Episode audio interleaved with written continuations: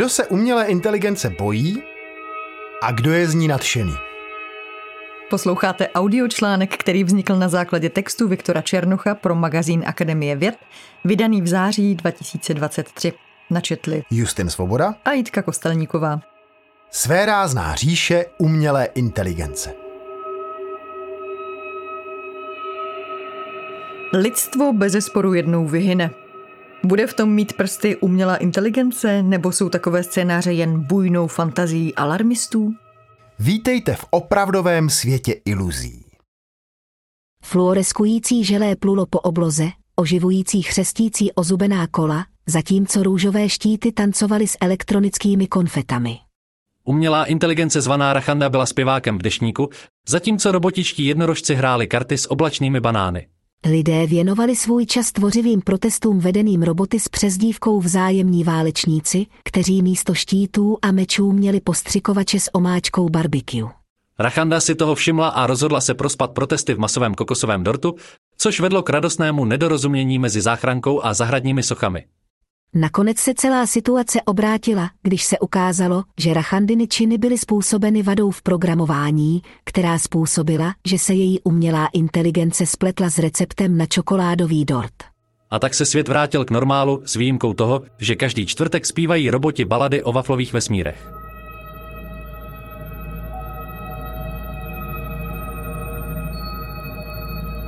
Možná vás tento příběh pobavil, možná jste jen zmateni a možná si prostě a jednoduše říkáte, že autor tohoto článku se zcela zbláznil. Na jaře tohoto roku se zbláznilo více lidí, když se zvedla vlna zájmu o umělou inteligenci.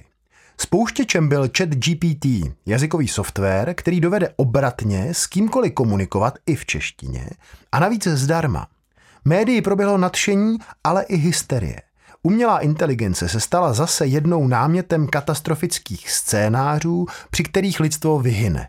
Také úvodní historka je variací na takové příběhy, s tím rozdílem, že jej napsala sama umělá inteligence.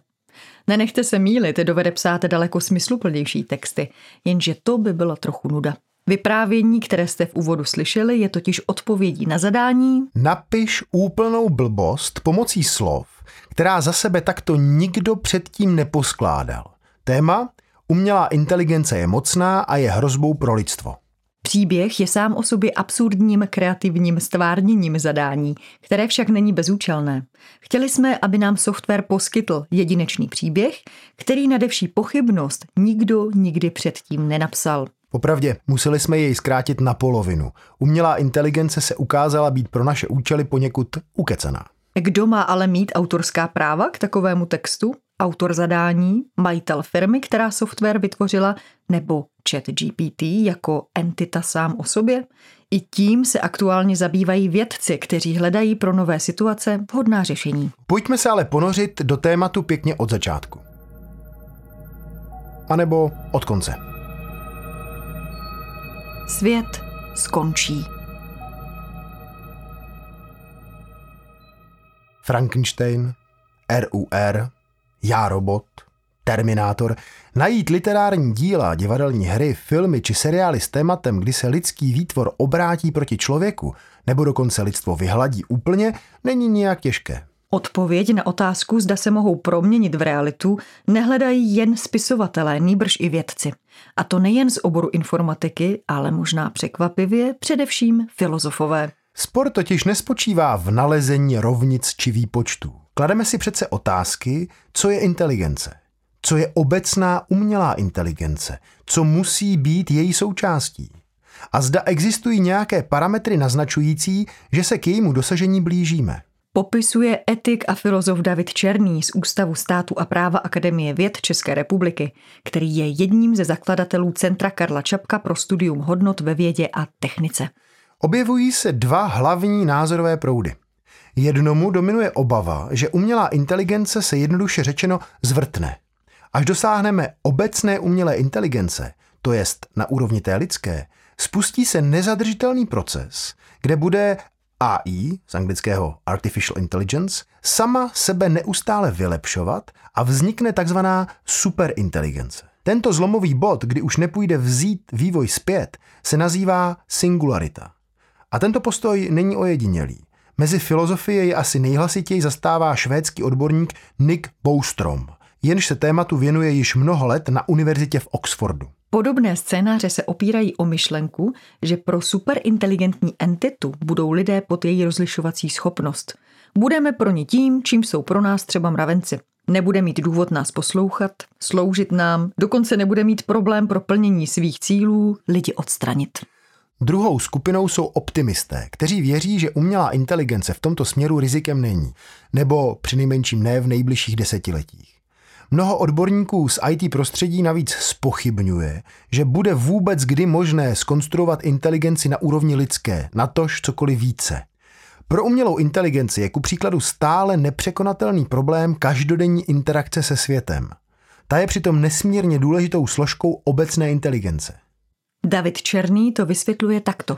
Když přijdu ráno do kuchyně a uvidím na stole hrneček, který tam předtím nebyl, okamžitě si vytvořím nějakou obecnou hypotézu typu přítelkyně měla v noci žízeň. Takové obecné věci děláme neustále, intuitivně a to nám umožňuje orientovat se ve světě. Stroj tohle nedokáže. Souboj inteligencí.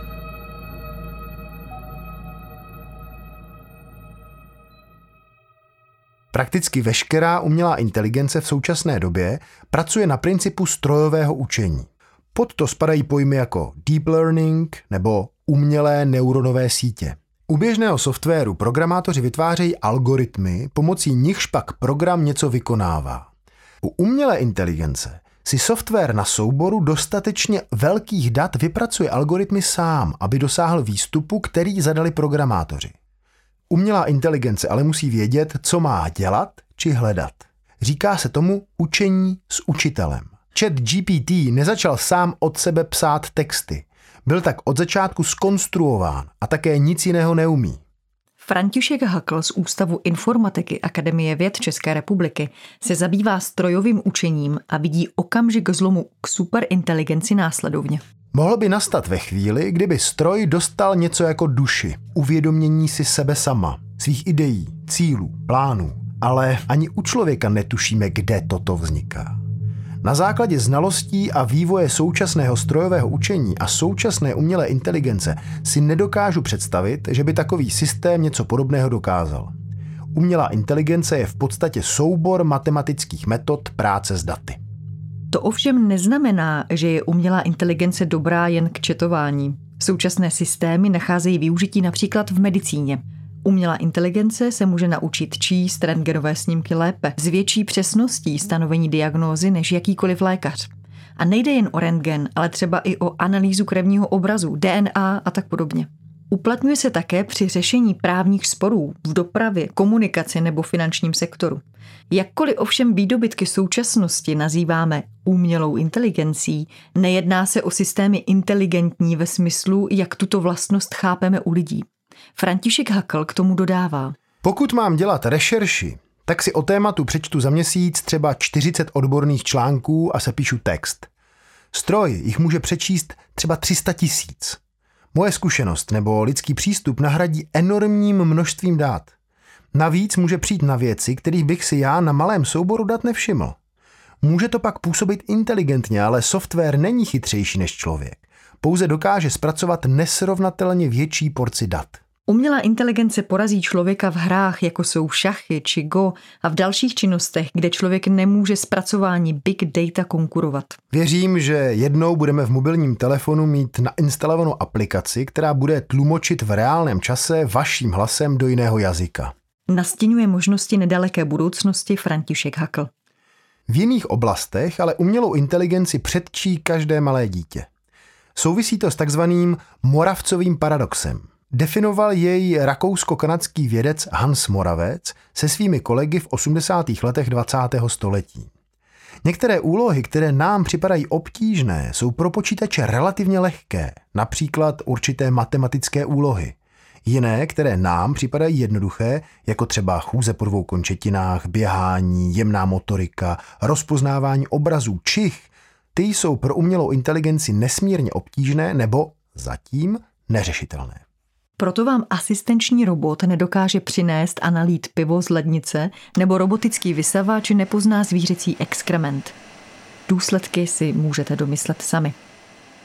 Systémy přesto vykazují jistou dávku inteligence, kterou jim nelze upřít. Jiří Víderman z Ústavu informatiky Akademie věd České republiky k tomu dodává.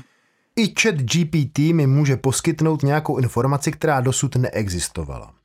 Dovede odpovídat na otázky, jak něco funguje, jak se to dá použít a k čemu je to dobré.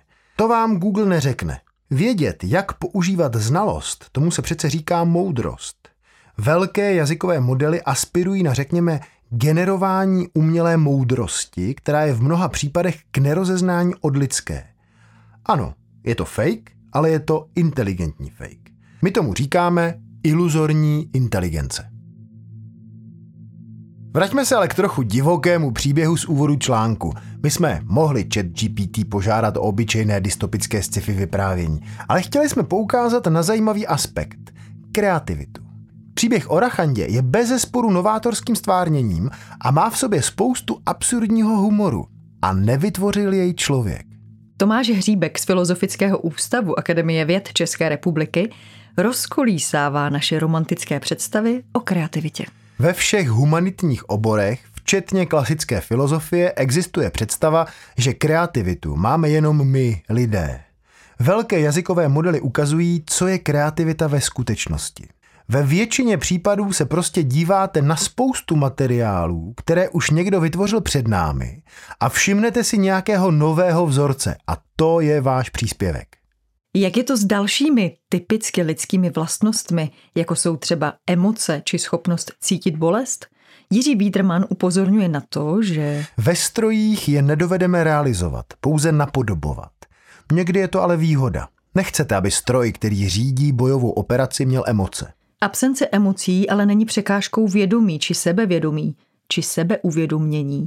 To jistě má i člověk, který z nějakého důvodu emoce není schopen prožívat. S nadsázkou by šlo tedy říct, že některé moderní stroje budou vypadat, jako by měly lidské duševní poruchy. Budou tedy mít i vědomí? Záleží na definici. Možná bude dobré opustit představu, že jim oplývá pouze člověk. O psech či kočkách asi nebudeme tvrdit, že žádné vědomí nemají. Registrují okolí, reagují na něj a přizpůsobují se mu. Ale to též lze tvrdit i o bakteriích, do jisté míry. Vědomí může mít určité stupně, škálu, nejen černobílé ano, ne, nula, jedna. Pak lze uvažovat i o tom, že jednou přisoudíme umělé inteligenci nějakou příčku v takovém žebříčku a nemusí jít nutně hned o tu nejvyšší. Pro účely informatiky proto definoval Jiří Bieterman se svým holandským kolegou nově pojem minimálního strojového vědomí. Snažili jsme se definovat vlastnosti, které musí obsahovat.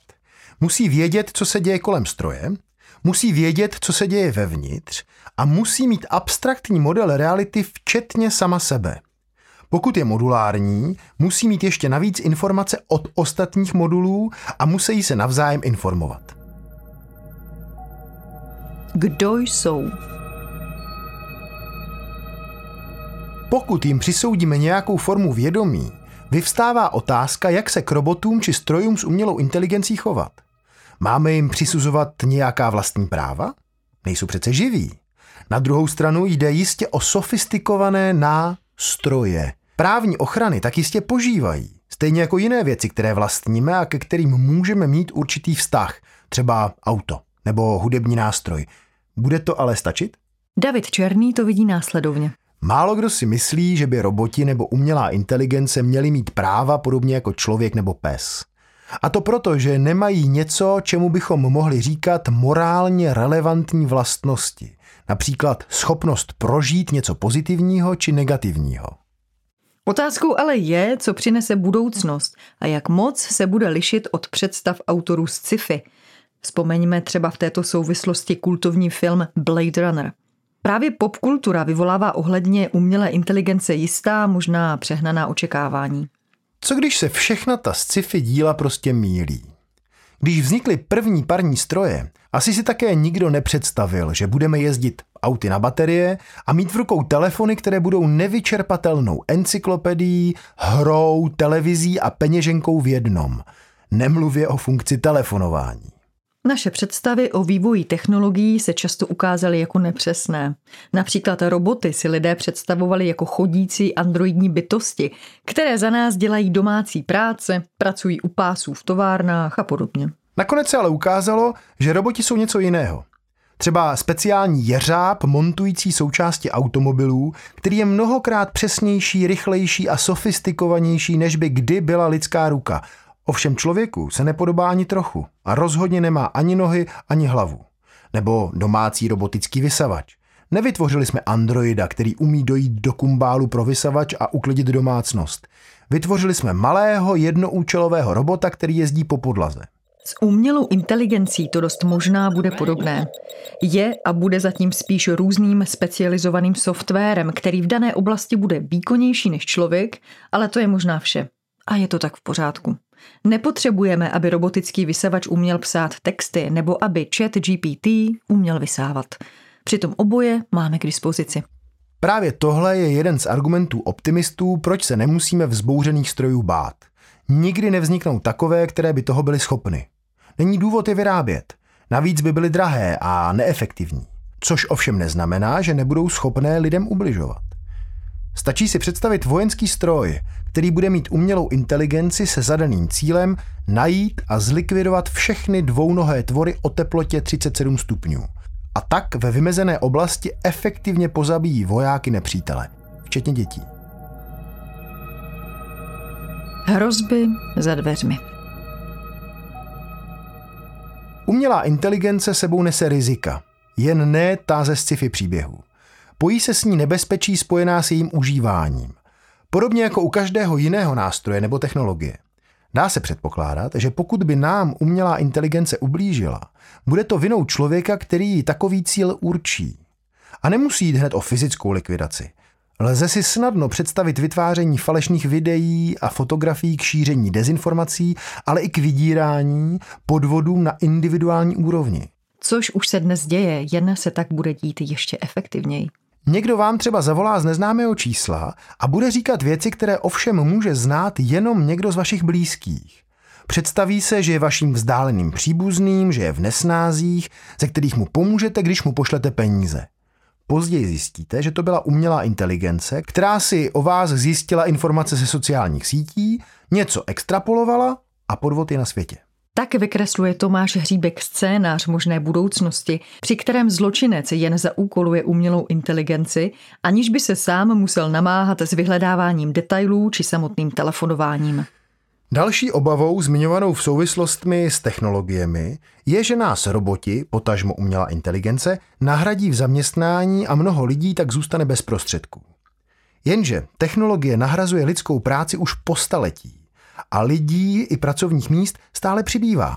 Jen bude potřeba více zaměstnanců v odlišném sektoru průmyslu či služeb, ale práce jako taková v nejbližší době určitě nevymizí. Tomáš Hříbek je v tomto ohledu spíše optimista. Před několika lety se říkalo, že pokud dokážete zapsat, co děláte během vašeho pracovního dne formou jednoduchého algoritmu, tak vás do pěti let nahradí umělá inteligence. Dnes s chat GPT se zdá, že umělá inteligence ohrožuje dokonce některé tvůrčí profese v oblastech jako design či žurnalistika. Osobně ale vidím význam umělé inteligence i v kreativních profesích spíše ve formě spolupráce lidí a právě umělé inteligence. Ta se bez člověka ještě dlouho neobejde. Na druhou stranu je třeba dát si pozor, jak umělá inteligence připravuje lidi o výdělek. Zjednodušeně řečeno, aby vykořišťovaní nebyli kvůli ní lidé, ne snad, že by za to mohla umělá inteligence jako taková. Jeden příklad, který není z říše sci-fi a právě proto možná uniká pozornosti, ačkoliv významně zasahuje do života některých z nás, existuje už dnes. Umělá inteligence umožňuje majitelům firm přenášet některé náklady biznisu na své zaměstnance v mnohem větší míře, než bylo dosud možné. Jde například o profese, kde jsou zaměstnanci potřeba jen v některých časových úsecích během dne, týdne, měsíce. V jejich práci tedy uplyne spousta hodin, kdy takzvaně nedělají nic, ale stále jsou za to placeni. Umělá inteligence dovede zajistit jiný režim, předpovědět dobu vytížení a podobně a majiteli tak umožní platit lidi jen když jsou aktivní, což u spousty profesí může být přinejmenším nešťastné. Upřesňuje Tomáš Hříbek a jeho kolega David Černý vysvětluje, že řešení sociálních aspektů využití technologií jsou spíše úkolem pro celou společnost. Využití umělé inteligence a roboty lze tedy například masivně danit a díky tomu zavést nepodmíněný příjem, aby každý člověk měl zabezpečeno důstojné živobytí.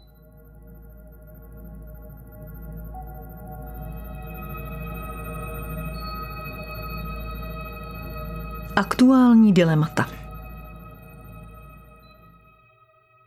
Ozývají se i hlasy, které volají po regulaci a transparentnosti vývoje umělé inteligence. Mnohdy za nimi ovšem stojí něčí komerční zájem a upřímně v současnosti je vedle Spojených států na špici ve vývoji také Čína, u níž některá omezení a regulace asi očekávat nemůžeme. A patrně nechceme, aby nám v Evropě tak říkajíc ujel vlak. Ve skutečnosti Evropa teprve čeká na nástupišti. Zastavení vývoje u umělé inteligence je nereálné a nebylo by k užitku. V zájmu všech by ale bylo například povinné přidávání nějakého rozlišovacího prvku, například vodoznaku na videa či fotografie vytvořená umělou inteligencí. Všem by prospělo, pokud by na první pohled šlo zjistit, zda je daný výtvor obrazem skutečnosti či nikoliv. Na druhou stranu ani takové řešení není příliš realistické. Nezbude, než vzdělávat lidi, aby nepodléhali snadno dezinformacím, ověřovali si fakta a své zdroje podrobovali kritickému zkoumání. A to s ještě větší naléhavostí než doposud, jak často zdůrazňuje David Černý, přičemž používá termín algoritmická gramotnost. Jejím prvním pilířem je rozumnost. Mohu například používat sociální sítě tak, že sleduji spoustu vědců z celého světa, zajímám se o aktuální dění a jsem v kontaktu s rodinou. Nebo tam můžu celý den psát z prosté urážky lidem, kteří mají jiný názor. To první je rozumné využití možností kognitivního rozšíření, které nám sociální sítě přináší, to druhé je nerozumné. Míní David Černý. Vedle učení se rozumnosti je důležitá i její nadstavba, moudrost. David Černý tím ale nemíní starého pána s dlouhými vousy, který toho hodně zažil a má pocit, že může poučovat ostatním. Myslí tím mimo jiné schopnost rozpoznávat vlastní limity v poznání a uvádí příklad. Vím, že nejsem expert na očkování. To znamená, že si na něj nedovedu udělat odborný názor. Nemám k tomu znalosti, nejsem lékař. Ale vím, že když je 99% konsenzus odborníků lékařů, že očkování nespůsobuje autismus, tak prostě nebudu tvrdit opak a tvářit se, že to vím. Před ultimátním rizikem vývoje umělé inteligence varoval kdysi i Stephen Hawking nebo nedávno Elon Musk. Jakkoliv jde o slavná jména, ani jeden z nich nebyl, není v oblasti umělé inteligence odborníkem. Výzev k zastavení vývoje umělé inteligence se ale letos objevilo hned několik. Stejně jako v médiích nejzajímavější jména jejich signatářů. David Černý zdůrazňuje, že je zajímavější podívat se možná na to, kdo takovou výzvu nepodepsal. Poslední výzvu Kalifornského institutu podepsalo něco málo přes 250 vědců.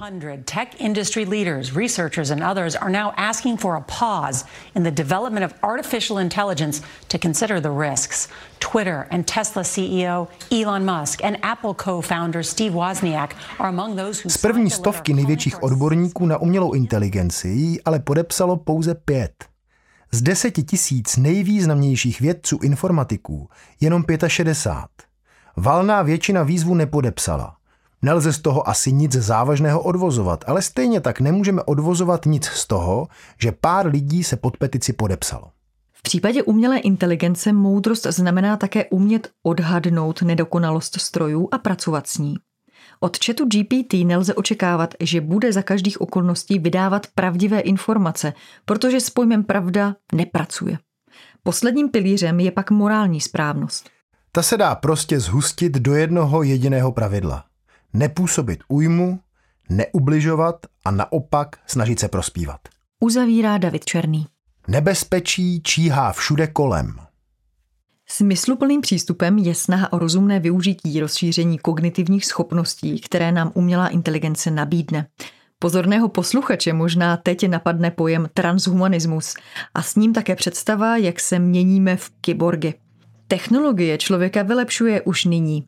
Co jiného jsou třeba kontaktní čočky nebo chytrý telefon? Je naším nejčastějším používaným technologickým zařízením.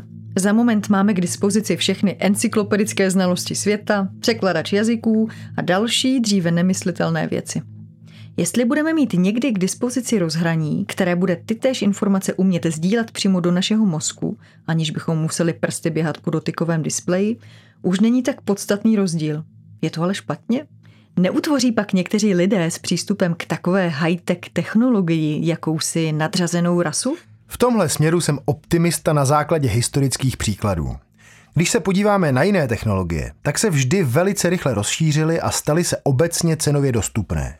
Často tomu napomáhají i vlády, protože si uvědomí, že když se technologie stane dostupná napříč populací, je to velice výhodné jak pro status dané země, tak pro její hospodářský růst a nebo konkurenci.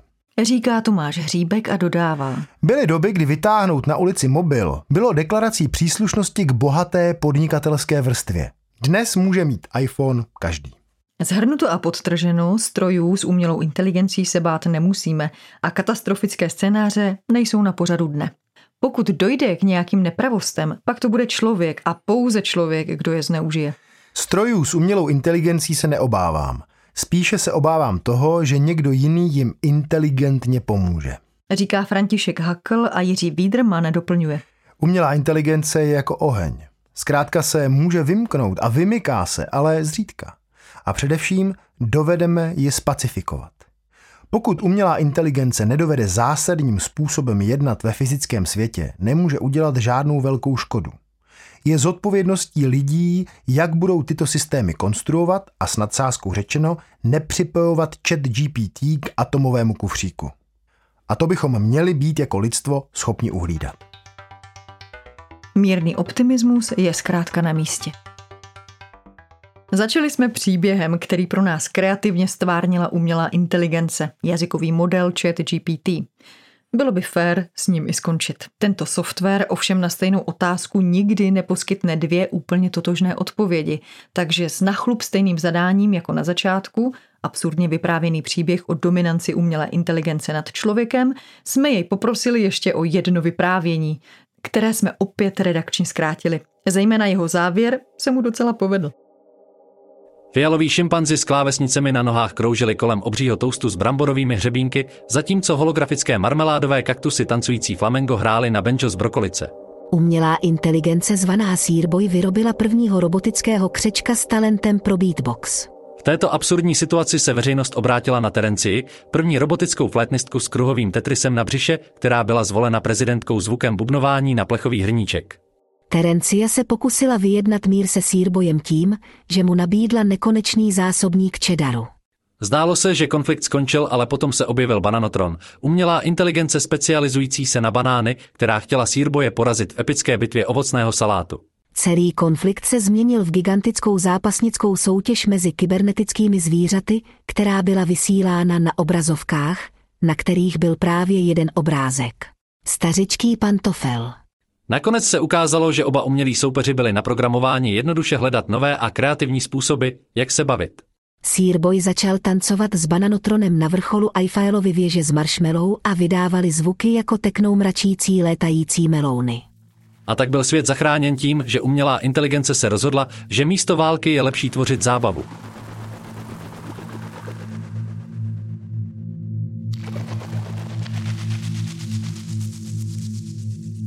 Článek Viktora Černocha najdete v magazínu Akademie věd, který vyšel v září 2023. Vedle tématu umělé inteligence si v něm můžete přečíst rozhovor s vědkyní Veronikou Vymetálkovou, nositelkou ceny L'Oreal pro ženy ve vědě, která se věnuje výzkumu rakoviny tlustého střeva. Taky se dočtete o tom, jak vzniká blesk a ponoříte se do nečekaně bohaté historie Krymu. Magazín najdete na webu Akademie věd nebo nám napište na mailovou adresu předplatné zavináč ssc.cas.cz a bude vám chodit pravidelně do schránky. Je jednoduché mít věru na dosah.